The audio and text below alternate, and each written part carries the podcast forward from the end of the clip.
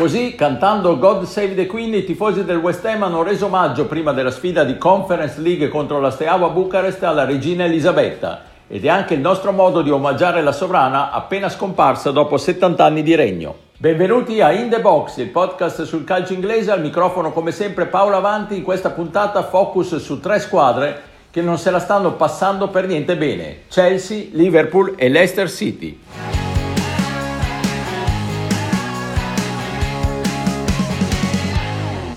Meantime, we have some very big and dramatic news from the world of football, which is that uh, Chelsea Football Club have just sacked their manager, Thomas Tuchel. Obviously, uh, Thomas Tuchel uh, oversaw last night's unexpected defeat. 1 0 they lost in the Champions League to Dinamo Zagreb. La notizia bomba è arrivata il giorno dopo l'inopinata sconfitta di Zagabria. Il Chelsea ha esonerato Thomas Tuchel, il tecnico della conquista della seconda Champions League vinta nella storia dei Blues. Al suo posto arriva dal Brighton il mago Potter. Ne parliamo con i miei abituali compagni di viaggio, Stefano Cantalupi. Ciao Stefano. Ciao, bentrovati. E da Londra Pierluigi Giganti. Ciao Pierluigi. Ciao a tutti. Ma sentiamo prima il nostro corrispondente da Londra, Davide Chinellato, che ci svela il retroscena della scelta del Chelsea sia di esonerare Tuchel che di prendere Potter. La scelta della nuova proprietà del Chelsea di cambiare allenatore, passare da Thomas Tuchel a Graham Potter, non è la conseguenza dell'umiliante sconfitta per 1-0 a Zagabria eh, nel debutto in Champions League, ma è una decisione che era stata presa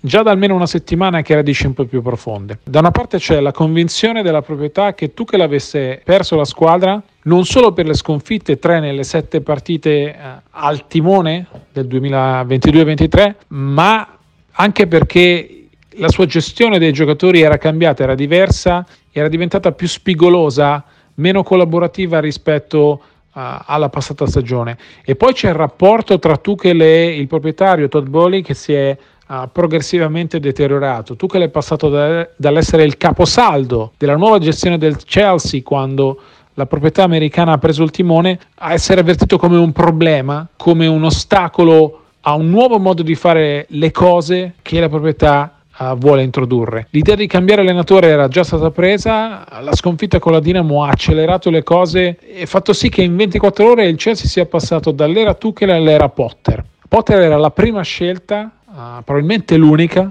un allenatore percepito come un innovatore, come un gran talento nella gestione della partita, ma soprattutto come un gran talento nella gestione degli uomini. Per lui parla il curriculum, è passato in dieci anni da essere un allenatore di una squadra nella quarta divisione svedese, una squadra che ha portato fino ai sedicesimi di Europa League a essere l'artefice del miracolo Brighton. Tutte le recensioni che i proprietari del Chelsea hanno avuto Uh, su Potter erano estremamente positive. Ed ecco che allora, quando è stato deciso mercoledì mattina l'esonero di Tuchel, il nome di Potter era quello più in alto della lista, ma l'unico su cui la nuova proprietà del Chelsea è andata decisa. Uh, pochi minuti dopo aver esonerato Tuchel, Bolli ha chiamato il Brighton, ha chiesto il permesso di poter fare un colloquio a Potter, facendo capire al Brighton che era pronto a pagare i 23 milioni di euro necessari per liberare Potter dal suo contratto. Il colloquio poi avvenuto a Londra mercoledì pomeriggio tra uh, Bowley e Potter non ha fatto che confermare alla proprietà del Chelsea che era lui l'uomo giusto per le sue idee uh, sul gioco, per le sue idee nella gestione del gruppo e per quella sua voglia di creare una cultura e un modo di fare le cose che è proprio quello che il Chelsea vuole. Stefano, decisione giusta? Ma molto controversa, insomma, vedere le facce dei giocatori del Chelsea e le reazioni che hanno avuto eh, all'esonero di Tuchel sembrerebbe di no. Eh, è chiaro che spesso le rose si affezionano agli allenatori, soprattutto quando si è trattato di un ciclo comunque vincente perché eh, comunque questo è un allenatore che ha portato la Champions League, magari non moltissimo altro, ma non è che è rimasto lì per dieci anni, insomma, nel tempo in cui ha allenato il Chelsea, il Chelsea è diventato campione d'Europa e ci sono alcuni giocatori, adesso mi aveva colpito in particolare un abbraccio di Reece James eh, che ha postato lui stesso poi sui suoi social, ha valorizzato una serie di giocatori che ovviamente gli sono grati. Io credo che parlando di Tuchel ci si dimentichi di alcune cose è vero che in questo inizio di campionato il Chelsea è abbastanza ondivago, che prende più gol di quelli che eh, ci aveva abituato a subire, perché Tuchel le sue fortune le fece proprio inizialmente blindando una difesa che con Lampard prendeva un po' troppi gol, però insomma gli è successo di tutto. Eh, la prima cosa è la vicenda Abramovic, eh, che direi che eh, sarebbe un terremoto in qualsiasi squadra perché eh, non è facile anche se poi subentra una ricca proprietà riassestarsi subito, trovare subito una linea, anche di mercato perché insomma senza Marina Granovskaya diciamo che è cambiato un po' anche il, modo di fare mercato del Chelsea, ci vuole un minimo di tempo comunque per rimettersi a posto. Poi c'è stato il Covid, o prima ancora c'è stato il Covid, che la, la stagione scorsa dove il Chelsea magari era accreditato per fare meglio in campionato, è stato falciato da, da, da, dal Covid perché la quantità di casi capitati tutti insieme è stata diversa magari rispetto ad altre squadre che sono riuscite a gestire meglio e a diluire meglio, non certo per meriti loro, ma per pura casualità, i casi di positività da Covid e diciamo che era un campionato in cui se perdevi 6-7 punti da Manchester City e Liverpool difficilmente rientravi, insomma ci è riuscito un po' il Liverpool col City, ma a patto di vincerle praticamente tutte, cosa che poi il Chelsea non è riuscito a fare, si è concentrato su altro. E poi insomma anche il mercato, come dicevo prima, ha un pochino come dire, eh, dato fastidio alla preparazione di Tuchel in questa, in questa fase perché la nuova proprietà comprando e vendendo moltissimi giocatori diciamo che si è creato un clima fino alla fine, fino alla deadline di mercato nel quale molti giocatori della Rosa guardavano all'uscita e non è facile allenare in questa maniera poi magari lui ha perso anche un po' la testa perché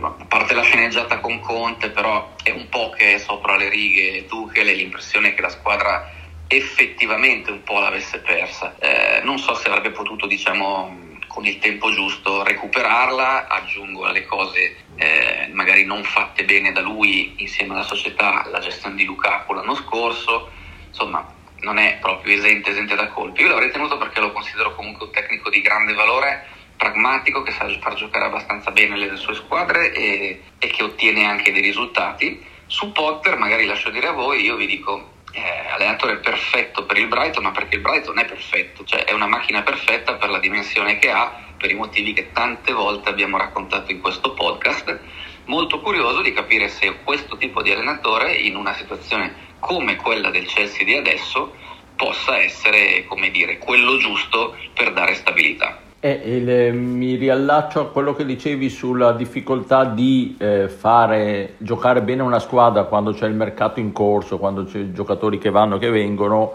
in più una stagione particolarissima per la preparazione con il mondiale in mezzo, dopo parleremo anche del Liverpool, la mia sensazione è che a parte Guardiola siano più o meno tutti stiano vivendo più o meno tutte le stesse difficoltà. Eh, Pierluigi, eh, anche Davide ci ha detto di un Tuchel che aveva un po' perso il controllo della squadra, tantissime difficoltà, la scelta di Potter eh, con i limiti che, di cui parlava anche Stefano e poi ti chiedo il tuo commento appunto su tutto questo e poi anche un finalino su, sul Brighton che si affida all'Allana, altra bizzarria. Ma, ehm, allora, intanto per quel che riguarda Tuchel, ehm, sì, secondo me aveva, in particolare nell'ultimo periodo, perso un po' la tramontana. È come se tutte le sollecitazioni che sono capitate negli ultimi mesi, diciamo dopo l'invasione della guerra della Russia in Ucraina e la questione Abramovic, tutte queste sollecitazioni che secondo me Tuchel ha gestito molto bene perché comunque è stato il fil rouge tra passato eh, e presente in questo periodo e devo dire che ha, anche a livello di comunicazione ha gestito bene questa situazione che non era semplice perché gli arrivavano anche domande un po' complicate su, su, su questioni che non erano prettamente calcistiche. Però è come se tutte queste sollecitazioni che lui comunque ha inglobato, poi di colpo siano esplose come un vulcano che alla fine abbia eruttato. No? E all'inizio di quest'anno, secondo me, dal punto di vista prima ancora di, di comunicazione, di gestione e di capacità um, di interazione sia con la squadra, sia con uh, la dirigenza, sia con la stampa, eh, mi sembra che abbia completamente perso tutto ciò che di buono aveva fatto in passato, oltre ad aver commesso degli errori tattici importanti, secondo me ehm, e non essere riuscito a dare una fisionomia a questo nuovo Chelsea. Non dimentichiamo che nelle 50 partite, lo diceva Stefano prima, ma ci sono delle cifre che sono abbastanza importanti. Lui ha allenato per 100 gol il Chelsea, nelle prime 50 partite ha subito 24 gol, nelle seconde 50 53. Dunque eh, chiaramente eh, non è riuscito a replicare nella seconda parte del suo mandato quello che invece aveva fatto molto bene all'inizio. E poi già l'anno scorso in particolare i giocatori offensivi, non mi riferisco soltanto a Lukaku, ma ce n'erano anche altri che si sono un po' lamentati del fatto che eh, su quella fase Tuchel non sia mai riuscito veramente a trovare una soluzione diciamo, efficace per fare in modo che il Chelsea riuscisse a valorizzare tutte le sue punte. Non è un caso che c'erano comunque molti giocatori, Pulisic, ma non solo, che a un certo punto del mercato, a un certo punto del, di quest'estate, volevano comunque uscire. Quindi è vero che c'erano dei fedelissimi, ma è vero anche che secondo me c'erano dei giocatori che non eh, erano convinti di quanto stesse facendo. Potter, eh, beh, ovviamente Potter eh, è un allenatore che abbiamo visto al Brighton fare benissimo, però è tutto un altro mondo arrivare nel Chelsea ego molto diversi, club che ha risonanza mondiale, proprietari estremamente esigenti perché non mi sembra che dal punto di vista di continuità, perlomeno da quello che abbiamo visto in queste prime settimane, Böhli sia molto diverso da, da Abramovic, quindi mi, mi aspetto situazione complicata ovviamente per Potter che è comunque un tecnico che eh, sul campo sicuramente ha fatto benissimo perché comunque è un allenatore che è capace di gestire schemi diversi, di cambiare molto anche all'interno della partita. E anche questo secondo me potrebbe essere un problema perché non dimentichiamo, lo dicevi tu anche Paolo, i mondiali, la stagione strana, ci saranno tantissime partite, si giocherà ogni tre giorni, quindi secondo me Potter avrà anche difficoltà a capire e a congegnare il meccanismo più adeguato perché non avrà tempo di allenare la squadra e quindi questo potrebbe anche essere un problema. Poi dal punto di vista tattico ci saranno forse un, un discorso che non credo che abbiamo tempo di fare in, uh, in, questa, in questa puntata perché ci sarebbe molto da dire. Io mi aspetto che lui come prima cosa punti sul cercare di uh, subire meno gol, di rafforzare la fase difensiva che in questo momento secondo me è in uh, difficoltà e poi cercherà di gestire meglio anche la fase offensiva. Io penso che inizialmente lui giochi con due punti, credo due punte, penso che giochi con un 3-5-2, sarà interessante vedere come metterà le, i, i, tasselli nel, nel, posto giusto. Per quel che riguarda il Brighton ehm, e la scelta di Lallana, sì, in effetti è una cosa strana, bisogna anche vedere se è una cosa soltanto temporanea o come, comunque insomma, sappiamo che il Brighton non voglio dire che è una squadra che si allena da sola, ma è comunque una squadra che ha memorizzato anche con un paio di giocatori nuovi quest'anno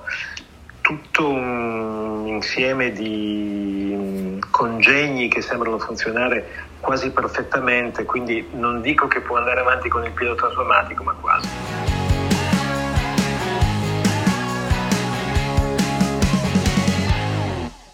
Not really, but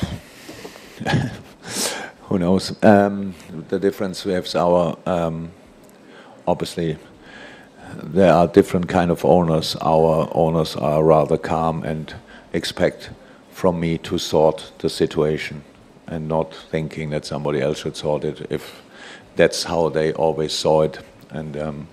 on the day when they change their thoughts, then they might tell me. Non temo l'esonero, dice Klopp dopo il pesantissimo 4-1 subito a Napoli, però francamente non si era mai visto nell'era del tecnico tedesco un Liverpool così in disarmo come quello sceso in campo al Maradona. Stefano, che sta succedendo? Ma ne chiacchieravamo un po' anche tra di noi prima di registrare questo podcast. Io ho la sensazione che eh, non abbia iniziato la stagione con la testa giusta, parlo di Klopp perché Klopp poi si tira dietro tutta la squadra per l'energia eh, che ha anche nel motivarla, nel caricarla. Io ho sentito, credo, almeno 4 o 5 interviste di Klopp a inizio stagione in cui distruggeva eh, l'idea del mondiale a diciamo fine autunno, eh, il che è assolutamente legittimo, nel senso che è evidente che cambia tutti i valori, che, che rende tutto complicato. Lui in particolare se la, se la, prendeva con il fatto che dice, è un problema che tutti quanti abbiamo sempre saputo, quello di questo mondiale, eh, che una, a un certo punto, diciamo, una volta approvata quell'idea, ci saremmo trovati in questa stagione così d'inverno, eh, di fine autunno, insomma, a cambiare, a cambiare tutto, però nessuno ha fatto niente e poi piano piano queste cose vanno nel dimenticatoio finché non te le ritrovi lì a, a distanza di pochi mesi. E questa cosa lo infastidisce fastidiva particolarmente. Io ho l'impressione che eh, lui questa stagione non la consideri una stagione da Liverpool perché i motivi possono essere molteplici, diciamo quello che ho individuato io era abbastanza comune alle squadre iperaggressive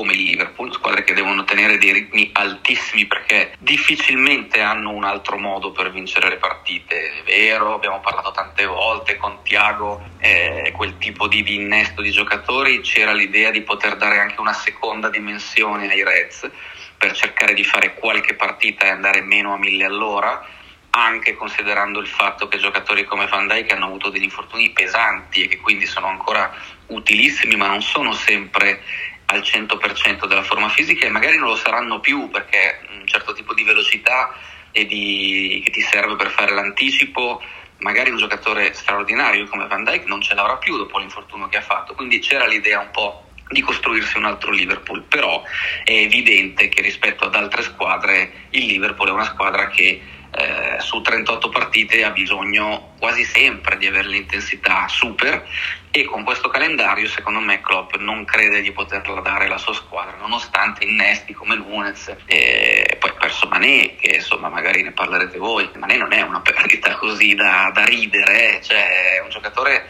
che a parte che gli anni passano anche per Salah come abbiamo detto molte volte, come continuo a ripetere, probabilmente il giocatore più sottovalutato a livello di premi individuali dell'ultimo decennio o almeno quinquennio. Gli anni purtroppo cominciano a passare un po' anche per lui e se dall'altra parte non c'è più eh, l'altro terminale, diciamo, diventa un problema sostituirlo in un attimo. Anche la cessione di Mané probabilmente è stata un po' sottostimata ecco, come, come peso. Però ecco, vedo al di là del, della questione tattica soprattutto una questione di atteggiamento, insomma se il gol di Anguissa è una cosa che non si può prendere nemmeno nella tournée estiva pre-stagione, perché non, non esiste avere giocatori, cioè d'accordo Alexander Arnold non è un difensore puro, quello che volete, ma lì è questione di atteggiamento, cioè uno può essere battuto dall'avversario diretto ma non può guardarlo andare in porta e, il Liverpool in questo momento dà quella sensazione lì. Sì, effettivamente rivedendo certi gol subiti a Napoli è veramente imbarazzante il, il, la reazione e il comportamento dei giocatori del Liverpool che stanno veramente a guardare Gomez, lasciamo perdere Gomez che è stato veramente disastroso, ma anche Alexander Arnold che poi spesso quest'anno Klopp lo, lo utilizza praticamente centrocampista, è stato di una mollezza veramente disarmante, non si capisce se sia una questione psicologica o tattica eh, Pierluigi rispondendo a una domanda di un giornalista dopo Napoli, Klopp dice siamo un po' una specie di terra di mezzo, in attacco non ci riescono le cose che ci riuscivano di solito e però non ci difendiamo neanche bene come, come potremmo fare, come dire potremmo anche mollare un po' il mio gioco iperaggressivo, solo che non, siamo, non stiamo riuscendo a svolgere bene il piano B che servirebbe. Che dici per Luigi? Ma eh, lui dopo Napoli ha parlato di full reset, cioè di, di, di, sì. di ricominciare quasi da capo, di fare un cambiamento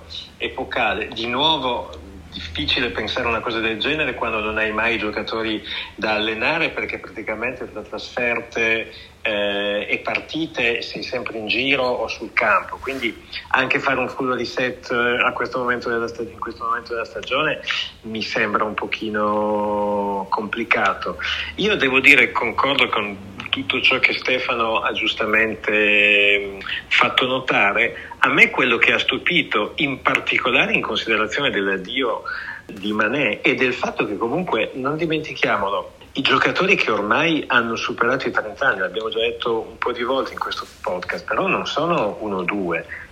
Van Dijk, Matip, Thiago Alcantara, Milner, Henderson, Firmino, Salah e parecchi di loro sono anche titolari e ovviamente con gli anni si moltiplicano gli infortuni, non è un caso che al momento il Liverpool ha otto elementi in infermeria. Proprio tenendo in considerazione questo, eh, io sono rimasto molto stupito da come poco, ehm, da, da, dalle poche operazioni che il Liverpool ha fatto nell'ultimo mercato eh, estivo. È vero che è arrivato Nunez, però sostanzialmente e Carvaglio che è anche un giocatore importante per quanto non ha alcuna esperienza in, in Premier e per alcuni risvolti del suo gioco lo sta facendo eh, vedere però al di là di loro sostanzialmente non è arrivato nessuno in particolare al centrocampo sorvegliamo su Arthur che è stato un movimento disperato a mio avviso e, su, e sul terzino dell'Aberdeen Ramsey che ha 19 anni chiaramente un giocatore per il futuro. Però francamente cap- cioè, mi sembrava che fosse questo l'anno giusto in cui agire e in cui eh, andare a svecchiare una squadra che ormai mi sembra per alcuni giocatori, non dico che sia sulla via del declino perché abbiamo visto che ci sono giocatori che anche dopo i 35, però nel gioco di Klopp con l'intensità che richiede Klopp mi sembra che eh, questo sia un, un punto di attenzione importante che temo per il Liverpool sia stato sottovalutato. Quindi è difficile dire che cosa ci dirà il resto della stagione, cioè sarà una stagione come quella di due anni fa in cui è stato praticamente il Liverpool è arrivato alla fine male e, e, senza aver eh, vinto assolutamente nulla e ha preso diciamo in extremis eh, un posto Champions. Potrebbe anche ripetersi una cosa del genere.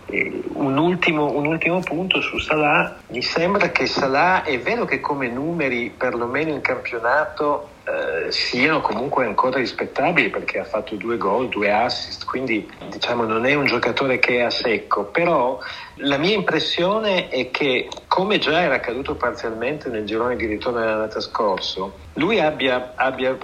avuto una flessione, ma soprattutto si è diventato meno centrale nel progetto dei Reds. E, e quasi come, e questo è un punto che secondo me andrebbe approfondito maggiormente, è quasi come se l'arrivo di Diaz che è un giocatore che forse è stato l'unica nota positiva del Liverpool a Napoli eh, e anche in questo inizio di stagione, però è quasi come se il suo arrivo avesse spostato il baricentro del gioco sull'altra fascia. E quindi avesse quasi impattato il, il contributo che la coppia Salah e Alexander Arnold sulla corsia opposta sia in grado di fornire. Ovviamente bisognerebbe fare un, un'analisi un po' più dettagliata, magari con eh, dati statistici, però la mia impressione è che ci possa essere anche questo nel, ehm, nel calo di rendimento dell'egiziano.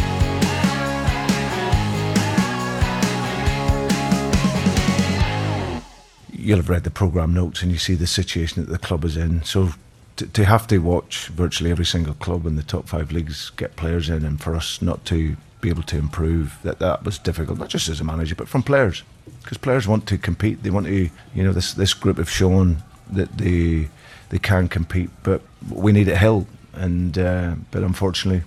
Haven't been able to get that. Brendan Rogers a fine mercato ha espresso così tutta la sua frustrazione per l'ennesima sessione di mercato insoddisfacente del suo Leicester City, che sta sprofondando a fondo classifica. Colpa della società, colpa del tecnico, colpa di tutti probabilmente. Che sta succedendo Pierluigi? Ma allora, eh, il Leicester eh, sicuramente si è guadagnato la menzione di, di squadra delusione di questo inizio di stagione. Forse se la può giocare in parte con Aston Villa, Everton e Wolverhampton, ma mi sembra che le Foxes siano, anche la classifica lo dice, decisamente in difficoltà. Eh, e peraltro è una flessione che non è relativa soltanto a quest'anno, perché già nella stagione passata, quando comunque c'erano stati degli acquisti sul mercato, l'annata era stata negativa e i nuovi giocatori, che erano Sumaré, Dakar Chestergord e Bertrand, avevano reso molto al di sotto anche a causa di alcuni infortuni rispetto a ciò che si pensasse. Però quest'anno addirittura il Leicester sembra essere sceso di un altro gradino, non ha mai vinto, sembra giocare attanagliata dalla paura. È vero che per tutta una serie di motivi che sono principalmente financial fair play, investimenti sul centro di allenamento e anche prevista espansione dello stadio. È vero che a causa di ciò quest'anno sul fronte mercato è stata praticamente immobile, infatti si è separato da Schmeichel e Fofana che comunque sono dei pezzi forti, ha preso soltanto il centrale belga dello Stade Rennes Fas che è un giocatore discreto ma non sarà certo un protagonista in, eh, in Premier. Le Foxes eh, hanno sicuramente un, un, problema in difesa perché hanno incassato 16 gol in, uh, in, in, questo inizio di campionato, ma secondo me non solo. Eh, la mia impressione è che Rogers non sia riuscito a trarre il meglio da un quintetto importante che ha davanti perché dalla cintola in su Tillemans, Dewsbury Hall, Madison, Barnes e Vardy, eh, cioè, scusate se poco, secondo me altre squadre in quella zona di classifica sognerebbero di avere un centrocampo attacco di questo, di questo, tipo. E invece non mi sembra che il tecnico nordirlandese sia riuscito a trarre il meglio sinora da questo quintetto di giocatori oltre che da Daka e Ienaccio che a Brighton ha segnato però mi sembra che non sia ancora stata individuata la formula giusta e mi sembra che ci sia anche uno scollamento tra il tecnico e la dirigenza. Uh, Roger si è dichiarato apertamente insoddisfatto dei mancati ritocchi a un gruppo che a suo avviso sta stagnando, che mi sembra eh, corretto, però penso che anche lui potrebbe fare qualcosa di più e Devo dire che ci sono anche alcuni tifosi de, dell'Eister che stanno iniziando ad avere l'impressione che l'allenatore forse sia arrivato a fine corsa e non sia in grado di far progredire molto di più questa squadra. Uh, ultimo punto, non dimentichiamo che se Rogers venisse esonerato, lui ha un contratto fino a giugno del 2025, avrebbe eh, diritto alla buonuscita di 10 milioni di sterline. Quindi,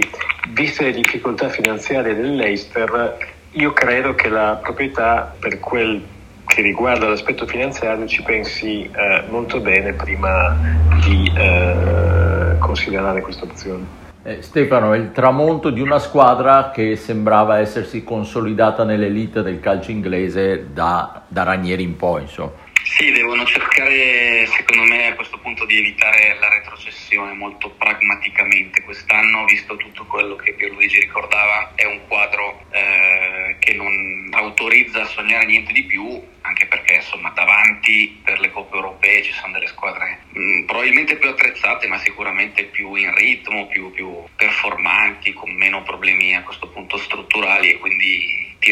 un obiettivo alla fine, che è quello di, di, cercare di stare in Premier League e fare come il Newcastle l'anno scorso, che è riuscito a evitare la retrocessione per pianificarsi poi un futuro migliore. Però era tutta un'altra questione, cioè proprietà nuova, squadra in crisi, ok,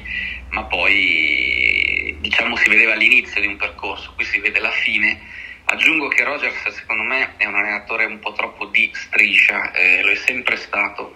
è uno che quando trova la formula giusta le sue squadre vincono partite, partite su partite e quando poi le cose vanno male difficilmente riesce a invertire la rotta. Eh, serie di sconfitte di Rogers non sono una novità eh, per chi lo segue. Gli, va dato, gli vanno dati tutti i meriti per tutte le cose buone che ha fatto con le squadre che ha allenato, a Liverpool, a Glasgow, eh, dovunque però ha quel problema lì, quando vedo Rogers e vedo le sue squadre che cominciano a perdere, difficilmente riesce a dare il colpo che raddrizza la baracca. Eh, questo stare insieme un po' per forza o per amore, secondo me, non, eh, non aiuterà per la storia appunto della buona uscita che anche io avevo letto di 10 milioni che in questo momento il club non può permettersi di dare. Eh, resta un po' questo matrimonio così, un po' scricchiolante. È chiaro, si è persa negli anni un po' la spina dorsale di quell'anno straordinario del, dello scudetto, scudetto insomma, della, della, vittoria della Premier League. È rimasto Jamie Vardy, che ovviamente è d'acciaio, però insomma gli anni passano pure per lui. Gli altri, insomma, Michael perdere lui non è una cosa da poco, è più che altro anche a livello simbolico, fa capire che, che è finita un'era. Ranieri ovviamente è andato via da tempo, sono iniziati altri cicli e poi la tragedia che è capitata al presidente, un'altra cosa che comunque lascia eh, con quell'incidente in elicottero lascia, lascia, il segno. L'ultima cosa è, che mi viene da dire che come si diceva per il Chelsea ma qui pesa ancora magari di più perché non sono poi così tanti. Ci sono buoni giocatori ma le colonne non sono mille il mercato in una situazione del genere pesa, penso per Luigi citava Tileman, Tileman negli ultimi due mesi, eh, l'ultimo mese, mese e mezzo, sembra il fratello scarso di quello che volevano tutti in Europa, eh, non, è, non, dà ordine, non, non sembra per niente coinvolto emotivamente in quello che sta succedendo. Quindi insomma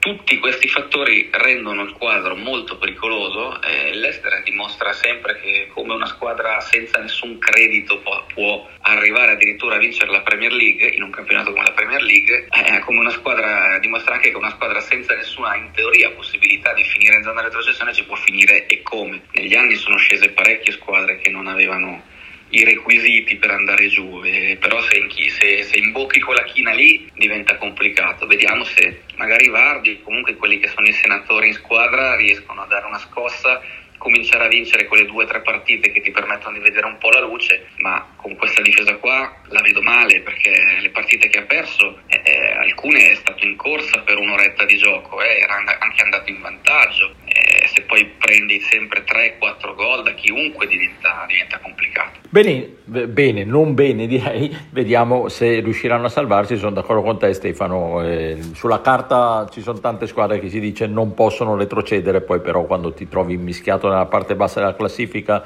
e non trovi soluzione ai tuoi giochi, al tuo gioco tutto può succedere. Chiudiamo questa puntata, vi diamo appuntamento alla settimana prossima, un saluto a Stefano Cantalupi, ciao Stefano. Ciao, alla prossima. E un saluto al londinese Pierluigi Giganti, ciao Pierluigi. Ciao a tutti, alla settimana prossima.